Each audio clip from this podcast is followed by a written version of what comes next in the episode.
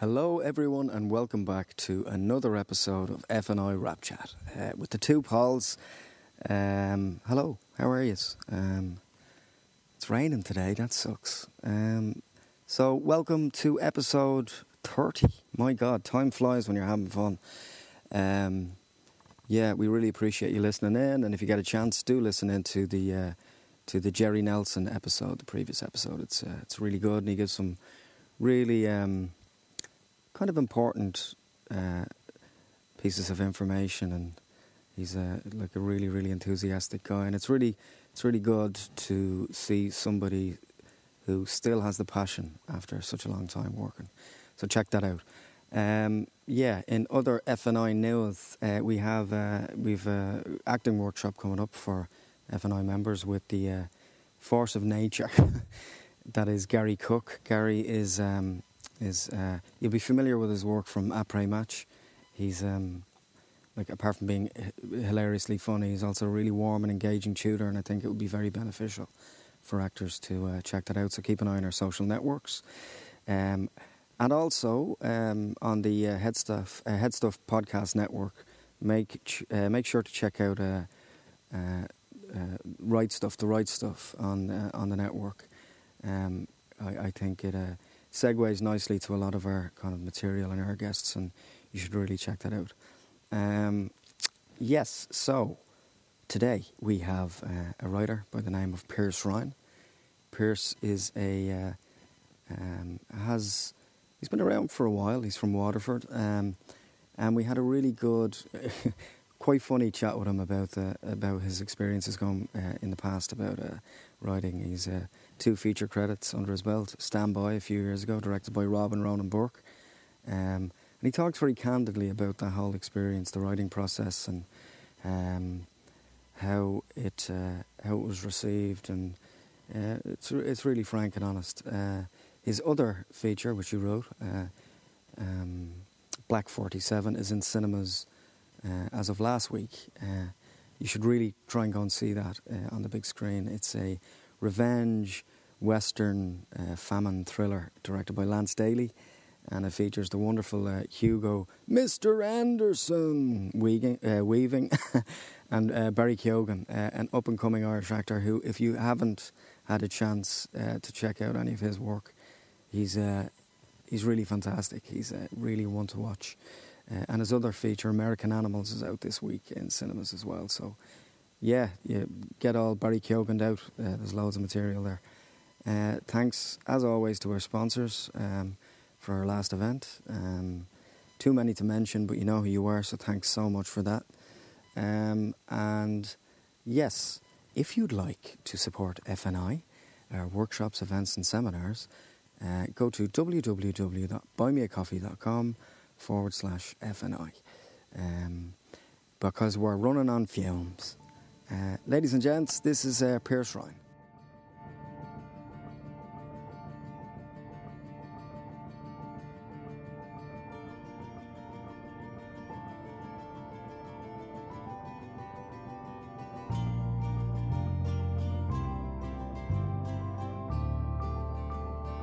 You know, if we never talk to each other again after this, we can look back on this interview and go, well, there's the reason why we don't. But here's the thing. If we become friends for life, then yes, we have this recording and go, you know, when you were telling that story, I knew that's when we'd be bosom buddies for life. Well, when we're leaving... You know, we thunder can, buddies. When, when we're leaving, we can say, we always have head stuff. We always have head stuff. Hello, everyone. Welcome back to the latest episode of Rap Chat with uh, the two Pauls. How are yous? How are you doing? Yeah, so we are in the studio with Pierce Ryan. Thank you very much for joining us. Hey, lads. Yep. Uh, what mode are you in? Are you in writing mode, development mode? Are you uh, are Black you forty-seven in, mode? Yeah, are you in... Yeah, that's what I was going to say. Well, sorry. What, what mode? Okay, um, always in writing mode. Yeah, yeah, always in writing mode. Everything else is just kind of cherry on top of the, the cake, okay, you know, if and when it happens. I think, like I said to you in the mail, you know, it's ninety-five percent failure. Yeah. You know? So you're kind of waiting. You're writing and hoping. Yeah. Uh, I think it's a Burt Bacharach song, maybe, you know? We're writing and a hoping and a wishing. Um, yeah. And yeah, listen, you know, Black forty-seven, you know, that started eleven years ago. Wow. You know, P J Dillon, um, you know, one of the best cinematographers out there. Um, I had worked with him on a short that we did called Jelly Baby. That was directed by Ronan Rob Burke. Yeah. And he was the D O P on that. And we just got friendly, and he kind of came to me kind of early two thousand seven uh, with this idea, um, which was, you know, to do a revenge Western uh, set during the famine.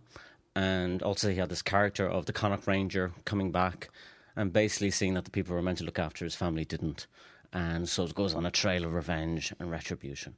So P J had all of that. And uh, when he came to me, uh, you know, that, that's a real gift yeah. for a screenwriter, because, you know, it's just fi- it, it sounds simple. Like, it sounds like, okay, it's only a couple of lines in that description, but within that, um, there's just a wealth of kind of story places you can go. Absolutely. Um, and so it was an absolute gift. Yeah, so then we worked on it together, and we did... We kind of worked on a treatment together uh, for a feature, but also at the same time we kind of realised, you know, it could be good.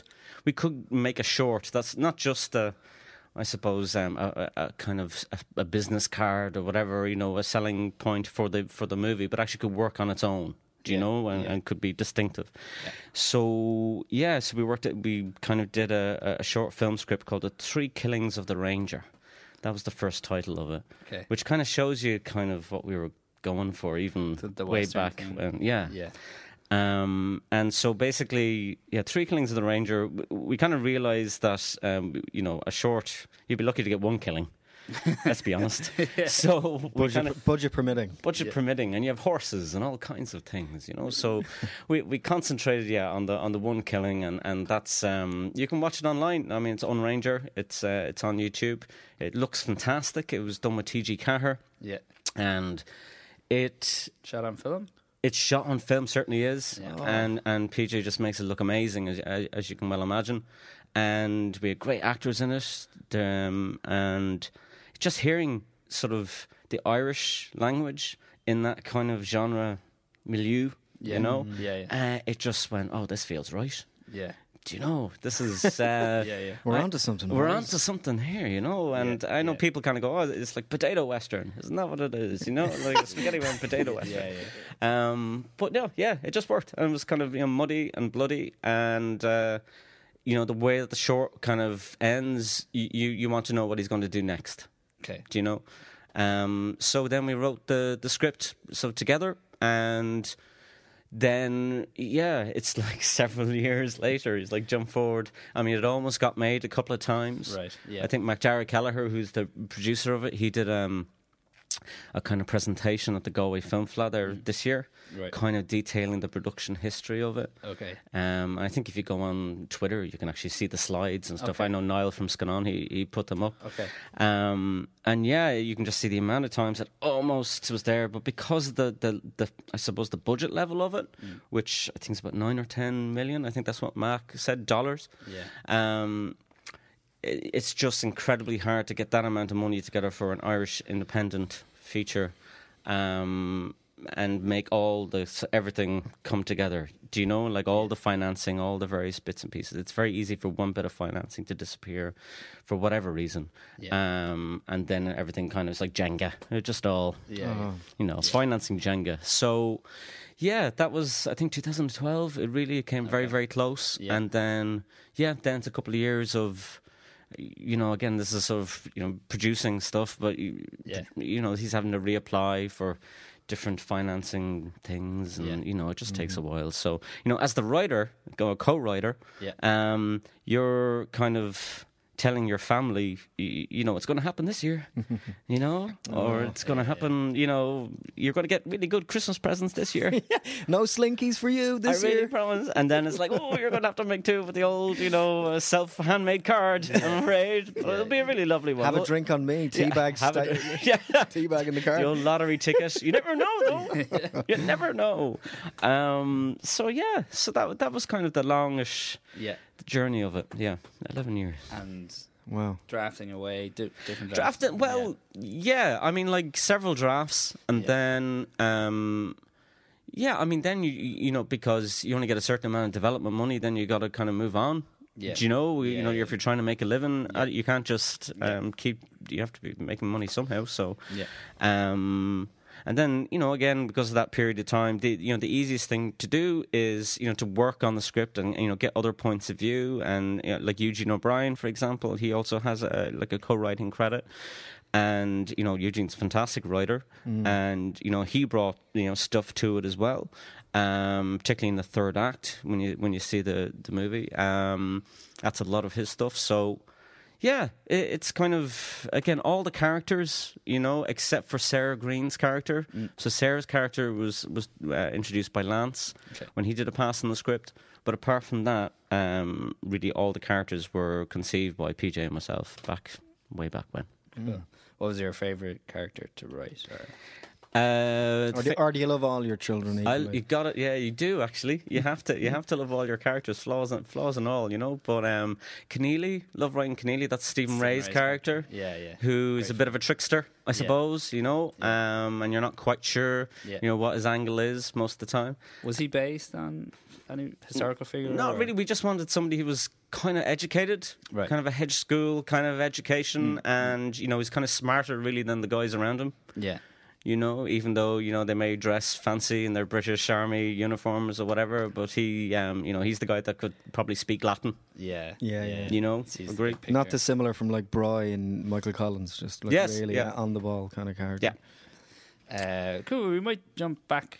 Go way back to Please do, okay. uh, how you first got into writing and filmmaking. Uh, well, you know, you got to go back to formative years. Yeah, yeah. Um, like mm. I spent my first couple of years in, in Tramore. Do you know Tramore? Have you been to Tramore? Waterford. In Waterford, yeah, yeah. Mm-hmm. Never actually been there. It's yeah. you've never been. You have to go. uh, it's it's like a typical Irish seaside town. Like yeah. I was there in the late seventies, early eighties, um, and. Yeah, it's kind of, you know, typical touristy town, so it has two seasons. It's got like a summer season and a winter season, and it yeah. felt like the winter season lasted about forty-two weeks a year. Right. Uh, and then you had this ten weeks of, of kind of a bit of a bit of summer. And what would happen in June is that all the amusements would arrive in yeah.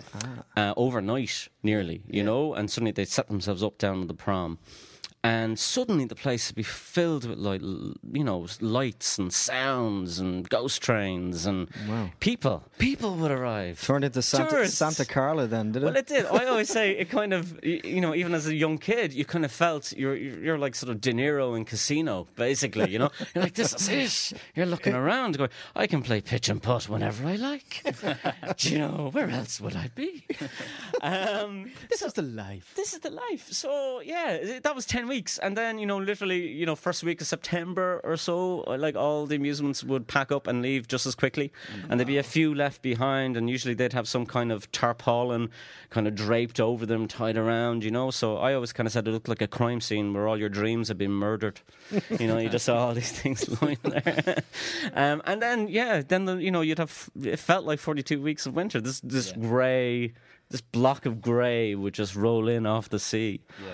And uh, I just remember endless Sundays. We'd drive down. We didn't live that far from the prom, but you would drive. You wouldn't walk down because the weather was just terrible. Yeah. And you'd be sitting in the car just looking out at the sea, eating an ice cream for hours. I think this is a Morrissey song. It is, yeah. isn't it? But it's exactly it. Yeah, yeah, yeah, yeah. It is. It is every day. Um, so that was... So, you know, there wasn't much to do back then. Now, I'm sure, like, Tramore, you know, Southeast Tourism will be on to me now to say, you know, there's lots to do yeah. now. Yeah. But back then, there, there wasn't. You know, you, yeah. occasionally, if the wind was blowing right, you might get S four C coming in on your on your T V, the, you know, the Welsh channel. Really? That was really exotic, if that arrived. You're like, oh, look at this. Um, but apart from that, so, I, you know, a lot of time in the house, uh, you know, I'm an only child, okay. and... Uh, I kind of just turned the house into sort of my own sort of canvas, really. I would paint and draw and write on the walls. And, you know, neighbours would arrive and tell my mum to, you know, give him a smack in the arse, will you? You know, like, stop him doing this. But she really facilitated it. And she said, no, no, no, no, go. So, you know, I'd fill a wall and then she'd, like, paint over it and then I'd fill it again, you know? And that's all I've been doing all my life. Is basically that's redrafting and drafting, yeah, and yeah. you know, you write something and then you just, you know, you write the next thing. Yeah. Um, so it kind of goes back to that also as well. I had a really kind of formative uh, cinema experience. There was uh, one cinema in the town. Mm-hmm. Uh, it was the Carousel Cinema. Uh, it was like a one-screen cinema. Uh, it was run by a guy called Jack Piper, um, which is a great name. I think that should be in an action yeah, movie somewhere, isn't it? Jack Piper. Piper. And I saw Superman two at the age of five on my own in a completely empty cinema. Um, because my dad was good friends with, with Jack, and they'd just gotten a new projector, and he knew Dad was kind of a, you know, a tech geek or whatever, yeah. and so he invited him down. Two of them went up into the projector booth to, you know, watch the, the thing, and I basically sat in this empty cinema Brilliant. watching Superman two. Yeah, yeah. And uh, at the end of it, I remember coming out into the lobby, and they had one of these. It's like these massive, oversized urns that... Remember Cafe on Seine kind of specialised oh, yeah, in all you know, those ridiculous things. Yeah. Well, I don't know how it ended up in Tramore back in the early eighties. But, um, yeah, I remember... And I can really... I can put myself sort of into the head, into the brain of, you know, five-year-old Pierce. And I know I can... I can still, to this day, it's as clear as anything, the thought that I had was when I stared at this urn, I said, if I can just squint hard enough, I bet I can get laser beams to come out of my eyes and I can blast that urn. Honestly, I was so, and I, I tried. Um, and uh, and that, then Gene Hackman comes in and he's like, Miss Hessbacher! But that was, yeah, so that had a real impact. It wasn't the first film I'd seen in the cinema. The first one was like Bedknobs and Broomsticks, wow. um, which makes me sound like I'm ninety, to be honest. Um, what year was that? That was probably... A, re- a reissue? Or no, I, I'm not no. sure if it was. Wasn't that, that was the sixties? Late seventies, we can check it out, but it may have been a reissue, possibly, by the time we got down to Waterford. Um, but I just remember Angela Lansbury being tossed around on a flying bed, basically. That's That was my takeaway from that movie. I've never seen it since. I, yeah, I She's living in Ireland it. now, I believe, isn't she? Oh, right. In Cork, yeah, somewhere. I think she had relatives in Drumcondra, even. Because remember, they shot an episode of Murder, She Wrote around there. Did they? Yeah. And uh, I, I think for that. the reason, yeah, for the reason being, I think she had like a relation or something around there. Wow. Um, yeah, so that was that was sort of Tramore. It, Tramore's just a weird place. It fills you, even to this day. I keep going back to it. I just kind of, it kind of filled your cup up a bit with stories, yeah. you know, and. Yeah, yeah. Like, for example, it was just a crazy place. There, there was like a neighbour down the road um, who a relative came over from the U S, and uh, he was a, a submarine captain in the Second World War, right? And uh, they say this to a, another neighbour beside them. And they said, oh, geez, that's really interesting. And he said, why? Well, because your man across the road was a U-boat captain. No way. So literally the guy went over across the road, knocking the door, and says, where are you? And they went to the local pub, apparently. And I would love to know, you know, about that conversation. No but they went for several drinks. But a U-boat. So basically, Tramore tourism should be, you know, where U-boat captains come to retire. Yeah, yeah. You know, because, you know, again, it was so... Um, I think the fatality level was so high. If you're a U-boat captain, you know right. it. Yeah, yeah. It's really unlikely you're going to survive. But if you did, I suppose you really want to feel the time that's been given to you. And there's one thing that Tramore does really well. It makes you feel every second that you're there. It bangs you over the head going, yeah, you know, it's going yeah. really slowly today.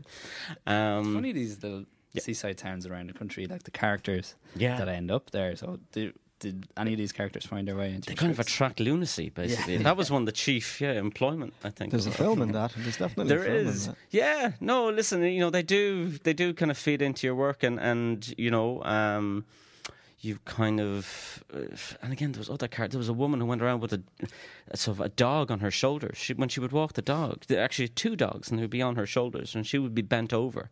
And when you would talk to her, you'd be looking at the dogs at her your eye level. So it's like, and she'd be like, ah.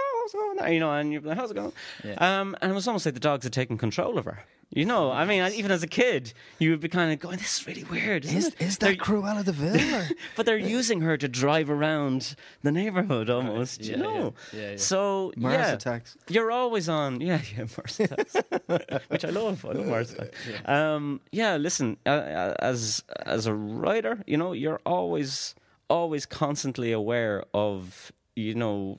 So is there any is there anything here I can use? Do you know what I mean? Like story wise, it's the it's the Nora Ephron thing of everything is copy. You know that thing. You know everything is journalistic okay. copy. Yeah, yeah. So you know that's what her mother used to say because she was a, a screenwriter. Right. And uh, but yeah, I, it can be hard because you can be in situations which are emotional and you should be in the moment. Yeah. Do you know? And it yeah. could be a funeral or, or something like this, you know? Mm. But you're also this part of your head that's kind of going, remember this, remember this, remember this. Remember. And that kind of takes you out of the moment a bit yeah. too. So you yeah. have to try and get the balance. Yeah, I think comedians have that issue as well. Yeah. Like, you know, always finding the funny. Yes. And I think writers have that as well, you know. Yeah. Mm-hmm. Yeah. They'd be able to switch it off sometimes. It's weird. And I think also as well, like growing up as a like an only child as well, yeah. um, you know, I had the full force of my mum's love, which um, it's hard. Do you have brothers or sisters? I have too yeah, many. He has a lot. You have a lot? Do you I have, have two? Yeah. You have two, okay. So at least you get to share that force. But when you're on your own, um, there's a fine line between kind of a mother's love and some pathological lying. Do you know? Um, well, particularly if you're if you're an only child, it really you get it full force. Well, at uh, least you got the pick of the like the multi pack of crisps. Oh, look! Like you could have the salt and vinegar first. Always if you with wanted. You, it's the multi pack crisps. What happened to you, Paul? Tell us. I, yeah, well, you know, was it the, the K P skips? Was it well, what's the chipsticks? The chipsticks. Uh, yeah, um, yeah. So I remember getting that. So probably you know I got too much encouragement, mm. and that probably and being told you know too much here. The golden child, yeah. and you know you're kind of like, oh, I can do anything, and so that you know, I find that a lot of people in this industry, you know, they either have like a parent that was really kind of um, encouraging, or a teacher that was basically telling you're absolutely fantastic, yeah, um, yeah, and yeah. kind of pushing you forward. But um, I had an experience later on in life when I realised that mum sometimes was a pathological liar, um, because in school we had a we had a and again this is when I was a really innocent sort of probably eleven or twelve or something like this. We had a no uniform day. In yeah. school, yeah. and uh, well, as soon as Mum heard, she went, uh, "Oh, listen, you know, there's, there's a shop down the road there, and I saw something in the window. I, I, it's like an outfit you could wear." That was like an outfit. That should have set alarm bells off when she said an outfit. You know, she's thinking you're going to Ascot or something, you know, or what, you know, Ladies' Day or something. Um, uh, I was like, "Oh yeah," she's, "Oh, listen, you, you, you'd look really cool." It looks so cool with this on.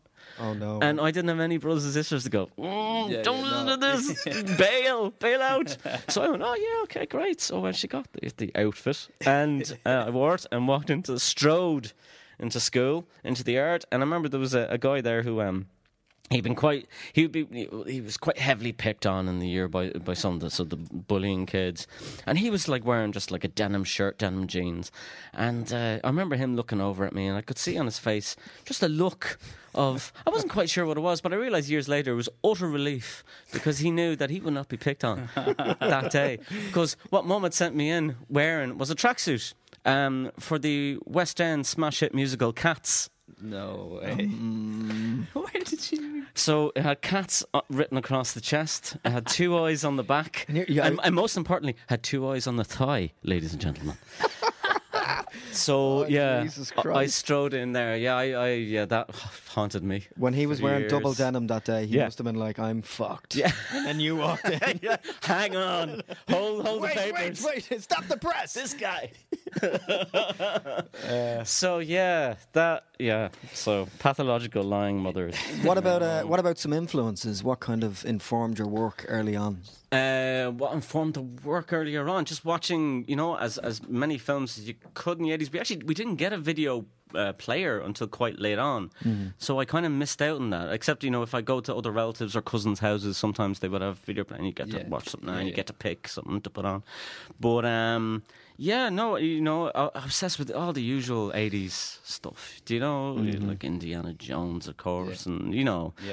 you could. And but like later on, I suppose you know when you're about thirty. thirteen maybe, so fourteen, then suddenly you start going, oh, there's lots more other types of movies out there yeah. that I want to kind of watch. And and even stuff like Westerns, you know, because they would always be on telly. Yeah. Do you know what I mean? Like, it's not, you know, again, you sound like a, an old dinosaur here, but it's not like now where it's, you know, you have to go to your various streaming things or Filmstruck or whatever to find, you know, there's so few channels that just show you yeah. kind of movies, you know. Although yeah. you got Talking Pictures now in the U K, which is fantastic. Wow. Um, they show lots of stuff. But yeah. yeah, I just remember Westerns on Saturdays. I remember, I like, you know, R T would sometimes show them, B B C would sometimes show them. Yeah. Um, so that was definitely, that was definitely a big influence. Even watching kind of, I remember... So Saturday morning T V, they even at that stage, they were still showing like some of the old Flash Gordons. Right. Wow. Which, Jesus. again, uh, makes me sound ridiculous, but they were, yeah. They, yeah and, yeah. and you're like Lone Ranger and, and things like that. Um, so that definitely fed it, fed into it. Um, but I just... Yeah, I was obsessed obsessed with drawing as well and, and cartoons. Yeah. yeah. And, you know, I used to make little cartoon books and, and stuff like that. And... Um, Uh, yeah, then it just kind of, it fed on once it got into thirteen, fourteen, and, and then suddenly you're kind of like, Okay, wow. Um, and, you know, you've got people appearing on T V, you know, Alex Cox, video drama, you know, all those all those kind of programs that suddenly are turning you on to kind of things, you know, and you're kind of discreetly recording them, you know, I'm you know, writing The Simpsons or something, you yeah, know, on the yeah, video yeah. label, um, you know. Yeah. Uh, but actually, bizarrely, I met Mark Cousins for the first time there no about, about that, two weeks ago. Uh, I, he was, was at the the, the I F I, I F I yeah. yeah, at the screening you, you of. Brought, um, Orson Welles' boot. I held it. Did you hold I it? I held it. Orson Welles. I didn't oh, try Mark it. Mark on Valley. Mm. it actually, the weird thing was it had uh, his or- orthotic yeah. inside. He pulled it out. What's, so what's an or- orthotic? Uh, you know, like a, he had flat insole. feet. He had flat. Oh, feet. he had flat feet. So like so, a lift in the yeah, middle. Yeah, yeah. yeah. yeah. So raise his arch. Yeah, yeah, yeah. yeah. So it was lovely to be able to tell him, you know, how important his kind of shows were in particular. Yeah. And I remember he turned me up with, like, one of my favourite movies is Johnny Guitar. Do you know Johnny Guitar? No, Nicholas no. Ray movie.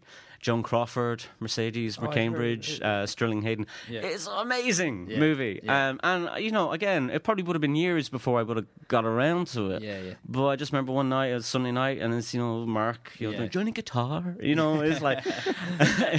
and uh, it was just, it was lovely to be able to tell the person who kind of, you yeah. know, uh, got you, you know, you're one of your favourite movies. Or What yeah, do you say in cool situations guy. like that? Uh, watching, I just told him that. I, I, just, love, I love your work. Listen, I said, well, I just said, thank you so much. You turned me on to Johnny Guitar. And he seemed to be really, really happy about that. You know, he's, he's like Johnny he's Guitar. Such a nice guy. He's such so a nice. movie yeah. nerd. That yeah. yeah. It'd be like, you know. Yeah, we love movie nerds. Yeah. Uh, can I talk then yeah. um, just about some of your, obviously you've done, you've written a couple of shorts, which were, sure. which, which we touched on, but your first foray into features. Yeah. How, what was that experience like? Uh, so... Yeah, I mean, uh, so Standby. Basically, the idea came from because I worked in Dublin Airport yeah. for several years. I worked at the tourist information desk oh, in okay. Dublin Airport, right. which is where the main character in Standby works. Yeah. And that was an amazing kind of experience. I'd recommend any writer to go and work at a desk like that because you get to meet so many people yeah. in even like an eight-hour shift. Yeah, yeah. And you meet so many different kind of characters and people, they're out of their comfort zone. So they're in the airport, they're under pressure, they may have had to jump, or they may have just come off a long flight. And most people are pretty cranky in those circumstances. Crank- they start it? revealing kind of aspects of their character, which perhaps, you know, they would try to contain or hide, you know. Yeah. But you're getting the sort of full blunt of it. So I've seen, like, you know, you know, relationships break up in front of me, wow. you know, because the guy didn't, you know, he forgot to realise that his, his passport was out of date, you know, and right. she's kind of like, you know, you oh, you had one thing to do. Yeah. You yeah, had yeah. one thing. He's like, ah, would you leave me alone? Come on, you know. Or else, you know, there was, um, I remember there was a honeymoon couple. It was an American honeymoon couple came up to the desk and they were looking for accommodation. And so she went to the bathroom, and as soon as she had left, the guy turned to me and goes, um, oh, yeah, so what's the cheapest you've got? Because, you know, we used to book accommodation. I was like, eh? And he's, I was, he's like, well, you know, there's there's guest houses um, in the city centre. It's like one star, two, you know, two star. And he's like, oh, yeah, just show me, show me, show me. And it was like thirty quid per person. And he was like, oh, yeah, that would do. And he went for the really the cheapest he could find, like one star. Just literally, we had sent another couple to this place previously, a Swedish couple. I remember they rang back after about half an hour and they seemed to be slightly distressed. And we're like, what's wrong? And they says, yes, well, we arrived into the room and there was a, a sink. And I'm like, yeah, but there is only half a sink. It is missing half. And we're like, oh, well, you know, you know, you should have gone for the, should have gone for the two star. Was it was it Willy Wonka's office? Yeah, yeah, yeah. You get nothing. You lose. So he, yeah, he was just like, tell me something about it. And I was like, oh, but it's a Georgian townhouse. He's like, yeah, perfect. Okay, and and his new bride arrived back. And he's like, honey, we're going to stay in a Georgian townhouse in the Dublin city centre. And I was like, oh, this marriage is really going to last. Yeah, there'll be plenty of swiping left. There'll be plenty. Him. And then there's other characters in the airport. There was um, this is before uh, before nine eleven. Basically, the the main enemy of the airport police was like a seventy year old woman who um, she had some kind of beef with the airport authority and would come up every day with a bag of sandwiches, which she would stuff into the toilets in the ladies. Really? And try to break the toilets, yeah. So literally, I know, it's it's strange, isn't it? So we would be there and suddenly you'd see these airport police running down the hall going, she's down the hall, she's down in these toilets. You know, because you know, there's all these various toilets. And, right, yeah, yeah. and they brought me in one day. They said, no, listen, you have to see this. You have to see what... So they brought me in. And literally, it was like filled to the brim with like really well-made sandwiches. And, you know, you have that George Costanza moment where you're like, well, the middle one is probably okay. Do you know? It's like, that's all right. Yeah, yeah. Um, but it was, yeah, so you're very strange, uh, very strange people. Um, but yeah, so... I, you know, the idea basically was that you have this guy working at the desk, and, you know, up to the desk comes a girl who he had sort of a relationship with, a summer romance on a J one, yeah. you know, in the States. And, you know, they didn't keep in contact. And now she's here because her flight's been, you know, perhaps delayed, or, you know, it's been changed, and she's ended up in Dublin, and she has to spend the night in Dublin before she heads off. Um, and so they kind of reconnect over a night. Um, that was kind of the initial... kind of core idea. Um, as you got into it, you kind of realized, as you, as you were kind of writing it, you sort of realized that um, it needed another engine to mm. keep the story going. Um, unless you're, you know, Richard Lindlaker and Julie Delpy and Ethan Hawke, and you have, you know, months to kind of rehearse and, and try and work out who these characters, and just the subtleties of character. Um You know, unless you have that, then you kind of need an engine which kind of keeps the movie going. It's something they're both pursuing, but as they're pursuing, they're reconnecting at the, the same time. Mm. And listen, you know, we spent five years um, writing really? the script. Uh, seventy drafts, okay. more than seventy. Yeah. Um, is that you working with Rob and Ronan? Yeah, so yeah. Ronan and Rob were directing it, John Wallace producing. Um, but it's me writing it, yeah. do you know? Yeah. And... Uh, yeah, it, it was just it was it was a it was a brutal experience. If I'm really? if I'm being totally honest about oh, but, it, but an important one. But it sounds it was important one. It's important in terms of yeah, it was a massive learning experience. I think for all of us, you know, um, like you were bouncing around, you were trying different genres. So like rom-com is a very mm-hmm. difficult one to do. Mm. Uh, you know, so you're like, well, I'm gonna do another thing. Or, you know, yeah, well, do you know, it, it's always. I always kind of go, write the movies that you love, write the movies that you're interested in, yeah. and uh, and again, we love all kinds of movies, so why wouldn't you want to write yeah, all yeah. kinds of movies? Yeah, yeah. Do you know? Um, so the West End, I mean, the weird thing is, obviously, like Black forty-seven is before Standby. Uh, oh. Right, okay. So do you know the, what I mean? So, the, so all yeah. the time, yeah, yeah. you know, we're going through kind of the trials and tribulations of, of, of Standby, and I kind of know Black forty-seven is there yeah. in the background, or the Ranger as it was called, and, and you know, just waiting for that yeah. to kind of come along. Um, was there an element of, oh, I'll show these, they don't realise what I have? Well, those sons of bitches. You think I'm a petty man, Paul, don't you?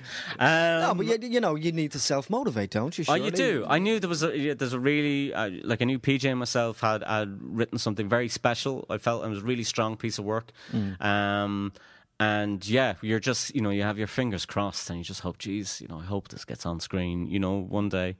Um, yeah, and all all the while, like I said, ninety-five percent failure. So you're writing all kinds of other projects and things and, and you know, T V stuff. And, uh, you know, you're just, you are bouncing around.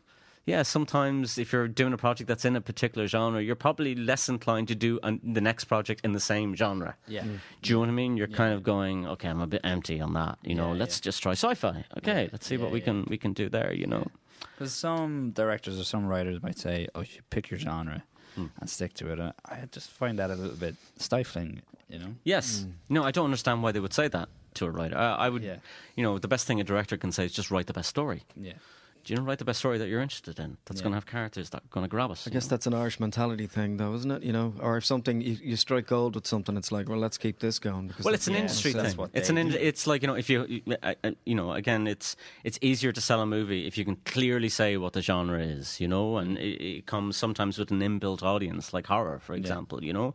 But you have to be kind of very aware of the conventions of these genres, do you know? And you're, you know, if it's going to be a horror, it better frighten yeah. people, you know? Yeah. And, you know, if it's going to be a thriller, better thrill.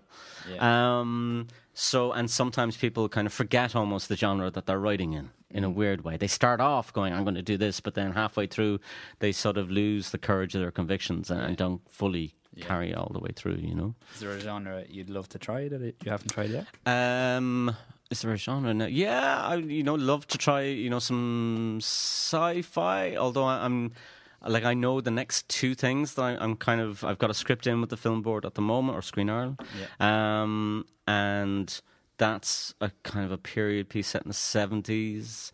Um, And then the next thing where P J and myself are kind of working on something as well, which is more kind of period related too. Yeah. Um, so yeah, like I do like research. I do enjoy that angle of things. Because again, you're again you're just learning stuff. You know, you're reading books and and um, you're learning things that you didn't know before. And uh, at a certain point, you do have to kind of go put the books away.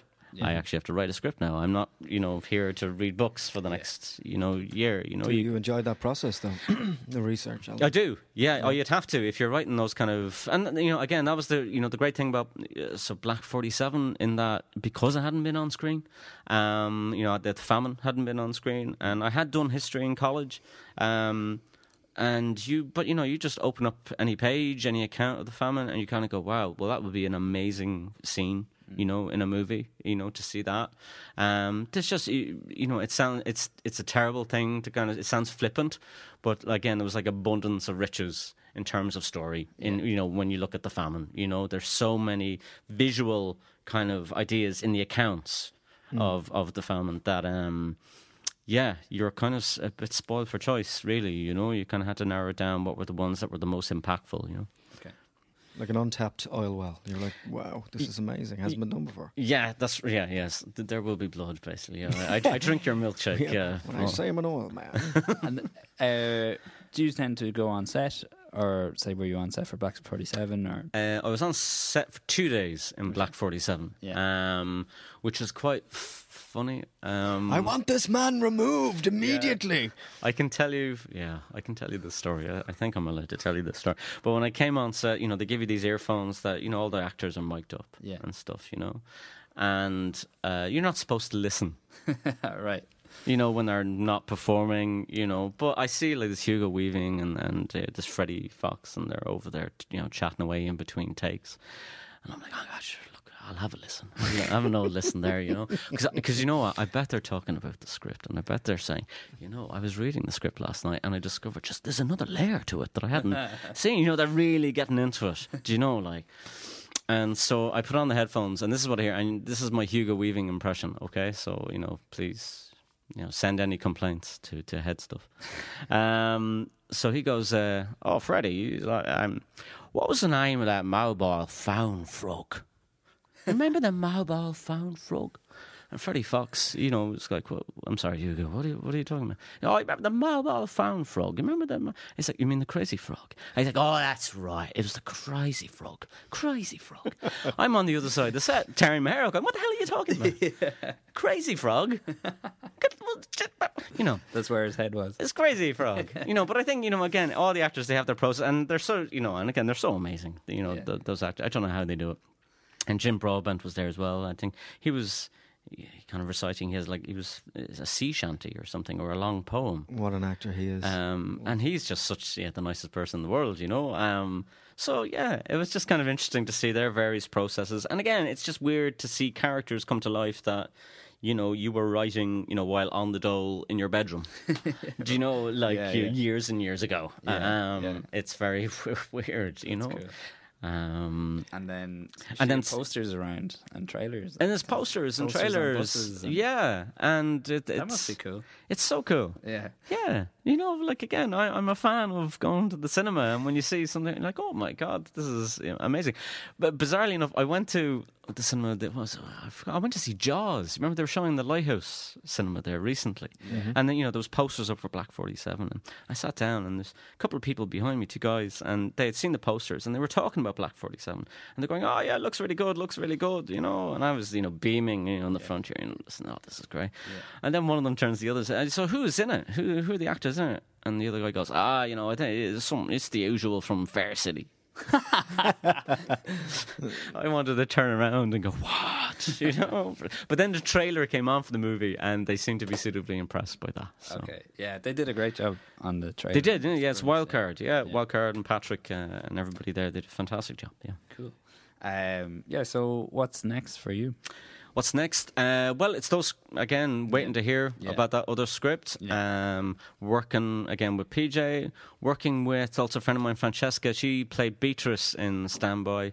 And we're kind of working on a couple of T V things as well, ideas. Um, so, yeah, constantly, constantly busy, you know, yeah. working. And, uh, Yeah, like, but like I said, it's ninety-five percent failure. I think yeah. I heard was Aisling B was on Second Captains or something, and she you made the really good point that it's important to talk about failure. Yeah, you know, because she's just gotten like a series in Channel Four, I think. But she was like, but you know, all the series that have not gone mm. to pilot or whatever, that or the series that have gone to pilot and didn't go to series that yeah. she has done over the years and the failure and stuff. So it's yeah, it's kind of important that people realize that yeah, art is about failure yeah. a lot of the time, yeah. you know, yeah. um, and it's trying to kind of take what you can yeah. from the failure and it's, uh, it's making lemonade. Fail better. Fail, fail again. Fail better. Thanks, yeah. guys. All of us a note. No, it's it's something we talk about a lot on the podcast. Yeah. Is there any tips you have for kind of yeah resilience? And well, uh, I take the tip because I do a little bit of teaching as well. Yeah. I, I teach a bit in um, Pulse College about screenwriting, and one of the things I always tell the, the students there is that nobody needs to know how you became a genius. Right. So what that means is that it's so easy Um, to basically put everything that you film up online, mm. even if you're shooting on your phone or something, and it's yeah, like yeah. you put it immediately up there. Um, and nobody needs to see your kind of rough work. I mean, it's great you're doing that because that's how you learn. You're making your mistakes. Yeah. Um, but only put up your good stuff. Okay. Do you know what I mean? Because yeah, yeah. when people come knocking and you've sent, let's say, some good stuff to them, they're going to go to your site or whatever. Yeah. And it, you know, I've heard from a couple of people saying it would have been so much more impressive if they only had two or three things on their site that were good, mm. as opposed to fifteen or twenty videos or something yeah. that were really not so yeah. good, you yeah. know, that were yeah. part of their processes, you know, yeah. as an artist and, and developing their craft, yeah. but um, they didn't need to see them. So that's my kind of big thing I, I keep telling the students, yeah. you know.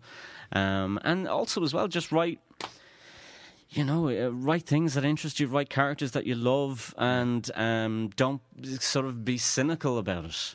Right. Do you know what I mean? Yeah. You know, mm-hmm. be be you know, do it because you genuinely want to express yeah. something. Yeah, yeah. Um, and it's you know, it's important to you. You know, is there um, anything that you can that you do to try and help ward off that cynicism, or just keep going to the movies? Man? Keep going to the movies. Um, yeah, it's it's how do you ward off cynicism? I, I, there's not an easy answer to yeah, that. I yeah, suppose yeah. you just have to kind of decide within yourself. Yeah. You know, you know what what kind of art do you want to produce? Mm-hmm. Do you know what I mean? What kind of writing do you want to produce? Um, choose to be positive, I guess. No? Choose to but choose to be positive, but choose to be honest. Choose mm. to be truthful to you know yourself and um and also as well just the, the whole creative process itself. The, like the other thing I keep kind of banging on about is to give yourself time. Um, and it's the hardest thing to find, you know, for many of us. You know, we've all got different responsibilities and jobs and pressures and everything like that.